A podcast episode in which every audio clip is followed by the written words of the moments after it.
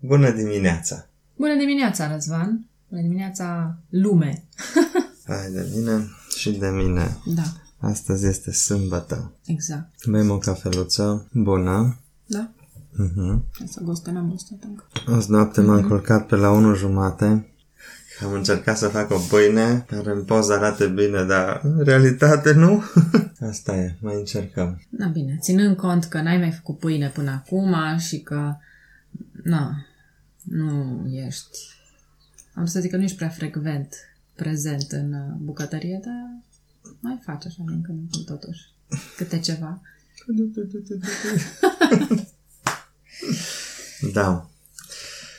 Astăzi este sâmbătă și vorbim de spiritualitate. Scuze, eu încă nu am trezit și vă vorbesc matâmpenie. Uh, Adică îmi vin în minte în matâmpenii, nu le zic pentru că s- sunt înregistrată. Mâine este Duminica Florilor și azi este sâmbăta lui Lazar. Lazar, așa mă chemam și eu odată, Lazar. Și țin minte că pe vremea când am început și eu cu spiritualitate și nu știu ce, și mergeam foarte des la biserică, eram, aveam o viață spirituală foarte, nu știu cum să zic, foarte activă, foarte intensă, aș zice mai degrabă. La un moment dat am deschis Biblia, acum am, am dubii, că nu știu dacă așa ceva au scris. Îmi zici tu dacă mă înșel sau nu. Știu că la un moment dat era chestia cu ieși afară Lazare și m-am simțit foarte bine, așa că am simțit așa că parcă asta e chemarea pe care Dumnezeu mi-o face, ținând cont că mă chema Lazar, să ies afară, adică din fostul eu și să fiu un nou eu, mai, mai bun și mai uh, spiritual. Dar țin minte că am deschis tot așa odată și zicea, de ce mă prigonești tu pe mine? Nu, dar nu era vorba de Lazar, așa nu era un nume Lazar. Mm-mm. Dar probabil era în aceeași perioadă și de aia asociez. Și țin minte că atunci am mai deschis odată Biblia, deci imediat după, și am nimerit tot un pasaj de genul ăla și m-am simțit așa de prost și am zis, Doamne, dar ce am făcut? Interesant. Da, Lazar. Am văzut un filmuleț pe internet cu învierea lui Lazar. Așa, parodiat. Parodie, da, distractiv, în care soția îl anunță pe fratele lui Lazar că a murit Lazar. Și asta de bucurie, bă, că să-i moștenească averea, că Lazar era bogat. Strigă pe acolo, dansează, urlă și la sfârșit dă foc la casă. Ce nu-i mai trebuie. Că Cocioaba asta, că o să avem casa mare, o să Da, lui avem casa Lazar. lui Lazar, o să avem averile. Ce nu mai trebuie să înghesuim noi în cocioaba asta dărăpă- dărăpânată? Și se duc la, la mormânt, la mormânt și acolo- chipurile ca să-și Da. dea să, na, ultimul salut și omagiu pentru fratele mort și ruda moartă, nu știu ce. Și acolo Iisus, Nu mai vede că lume- Iisus lume nu multă. și Iisus zice, Lazar, ieși afară și ăsta înlemnește. Nu, nu, nu. Zice, bine, hai să mergem acasă, la care nevasta. Care casă, că ai dat foc? da, nu e adevărat, e doar o parodie.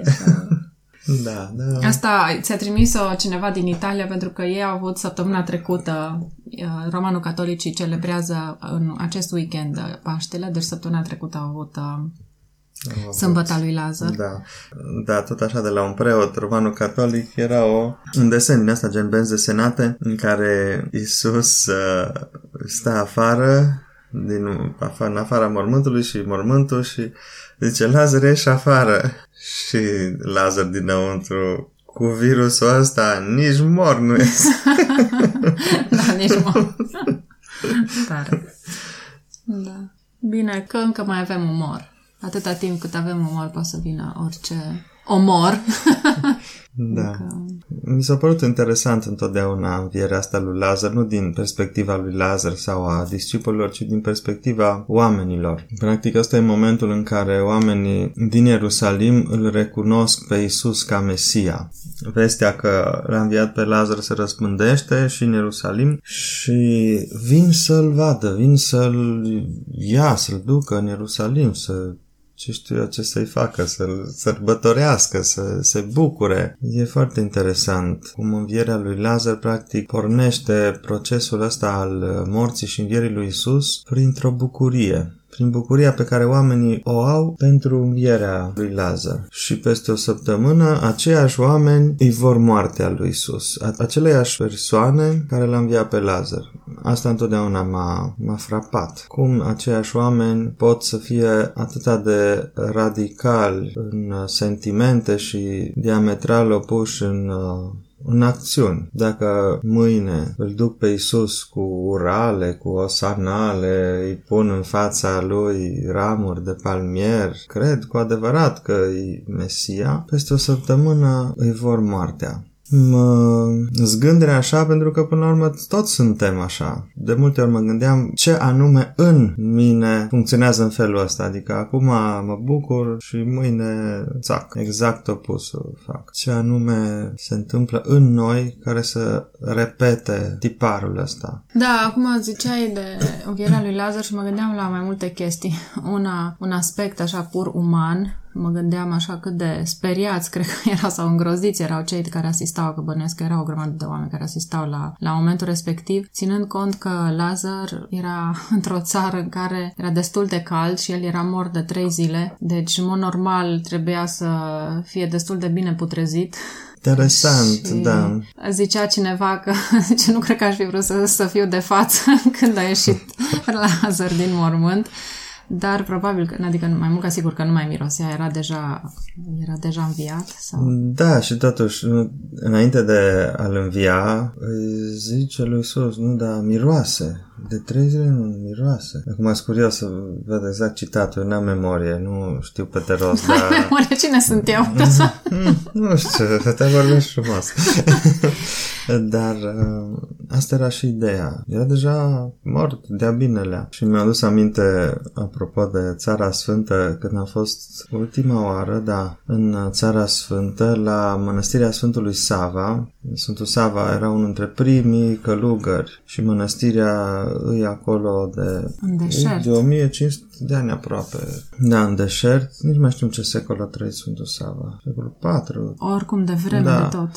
Nu mai mult de șase, niciun da, caz. Da, nu, nu, nu. Atunci, deci de 1500 de ani, sigur, e mănăstire acolo și îmi povesteau că, nu știu, acum vreo 30 de ani, ceva de genul, unul din episcopi a vrut să neapărat să fie înmormântat acolo în mănăstire. Sub mănăstire au o criptă și acolo sunt mormântați toți călugării. Și ziceau călugării că au început să miroasă... Da, deci călugării da. ei nu miroseau, da. nu puțeau, nu se împuțeau după moarte moarte. Se stafideau cumva, dar nu... Da, probabil nu și din faptul că mâncau foarte puțin, beau foarte puțin și deja corpul era semi... Stafidit. Da. și ziceau că episcopul ăsta tot mirosit că nu știau ce să facă, cum să facă să scape de mirosul ăla. Da, și până la urmă călugării au cerut să vină să-l ia de acolo, l-au dus. Nu mai... Asta nu mai... Da, dați minte că ne-a zis da. Ghidu că călugării nu mai puteau să stea de miros și l-au, au cerut să,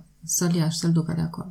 Interesant. Da, și ziceam că vrea, uh, mi-am adus aminte de două aspecte. Era asta cu mirositul și mai era cineva, un preot, făcea o paralelă cu învierea lui Lazar, cu învierea noastră, mă rog, învierea spirituală, în momentul în care realizezi chemarea lui Dumnezeu și vrei să o iei pe, pe calea aceasta, că ca și cum am fi și noi legați, știi? Cu, înfășați. Înfășați, mhm. înfășați uh-huh. și în ideea că da, da, mergem pe, mergem pe drumul ăsta, dar dar așa, țopăind și legați de mâini, deci practic nu ne manifestăm în totalitate Trebuie să ne trăirea desfacem, și, da, să ne descătușăm să ne... cu adevărat da. ca să înviem cu adevărat. Da. Da, foarte fain. Da, și mâine este Duminica Florilor, duminica în care Isus este primit cu pompă, hai să zicem așa. Mai chiar oare de ce se zice Duminica Florilor? Pentru că nu, l-au prim, nu l-au primit cu flori. Cu flori, păi cu ramuri, cu ideea asta. Duminica... Ramuri. De da. exemplu, în în, în engleză se numește Palm uh, Sunday. Da, în tradiția romano-catolică se numește Duminica Palmierilor, da. frunzelor de palmier. Că astea le-au pus înaintea lui Isus ca să calce pe ele, să intre în Ierusalim, așa cum astăzi se pune covorul roșu, așa puneau atunci frunze de palmier. Da, aceeași idee. Probabil că în zonele astea unde nu mai există palmieri, mai reci un pic, nu-și putea lumea închipui altceva altceva decât flori. Flori și petale de flori. A devenit Duminica Florilor. Da, mâine îl primim și noi pe Isus în inimile noastre, cu mare pompă, să vedem ce facem peste o săptămână. Va fi o săptămână de pregătire pentru Sfintele Paști, o săptămână în care ar fi frumos să ne gândim. Da, aș vrea să, să ne vorbești, Răzvan, un pic de faptul că sărbătorim învierea Domnului acum, primăvara. De ce? Pentru că e clar că și înainte de creștinism, uh, oamenii au sărbăto- sărbătoreau primăvara, ca și o înviere, după iarnă, când înainte nici nu existau da. atâtea mijloace, deci iarna era chiar o, un moment îngrozitor, un moment tragic pentru unii și uh, în momentul în care venea primăvara, totul re- renăștea la viață, pomii înmugureau, înfloreau, mă rog, așa mai departe, era o nouă speranță și învierea Domnului este pusă cumva suprapusă peste aceste obiceiuri păgâne și vechi. Da. Este cumva o evoluție, da? Deci omul cumva a trecut de la nivelul acesta primitiv, uh, superstițios, la învierea spirituală, învierea totală, uh, prin uh, învierea lui Hristos.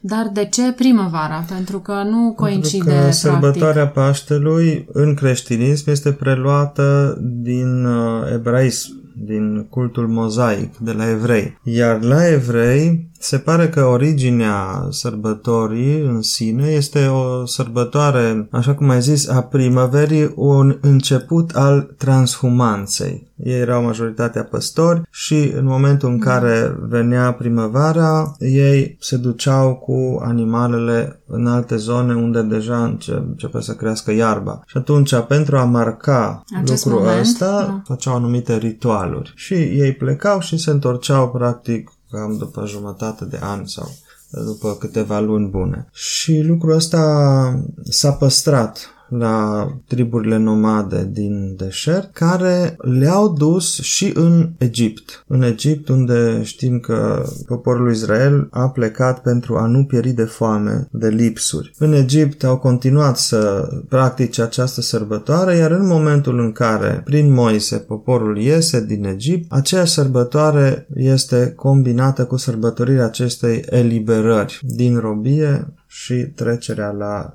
libertate, care este sărbătoarea cea mai importantă în uh, ebraism și astăzi. De-a lungul istoriei au avut loc mai multe schimbări. Paști. Da, Pesa. Trecere. Înseamnă trecere. De-a lungul istoriei au avut loc mai multe schimbări. La început era o sărbătoare familială a familiei extinse, în care se adunau toți și sărbătoreau după dezvoltarea regatului poporului Israel, au avut la un moment dat loc niște schimbări.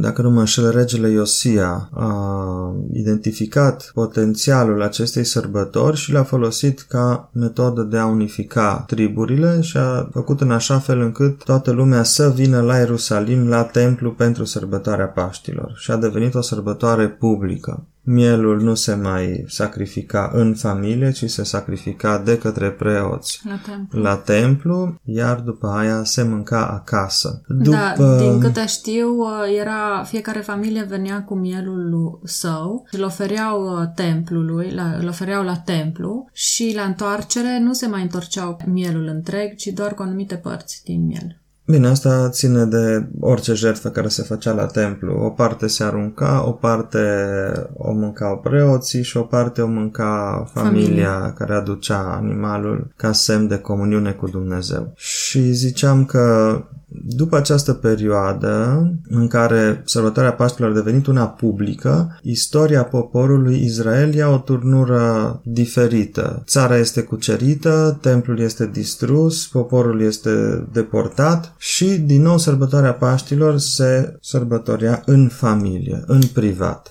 Ok. Bine, dragilor, vă salutăm Așa. acum. Dacă aveți... aveți ceva să ne spuneți, da. spuneți-ne, da. știți cum, uh, pe site prin formularul de contact ddd.ro sau direct pe e-mail, e-mail cu de mai mulță ddd.ro. O zi frumoasă să aveți și luminoasă. Da, văd că soarele e super. Vă Fain. salutăm, vă urăm... Vă urăm o sâmbătă plăcută, să creșteți sufletește, să gândiți și să vă bucurați de tot ceea ce înseamnă celălalt. Da, ne, vre- ne revedem mâine. Ciao! Ciao!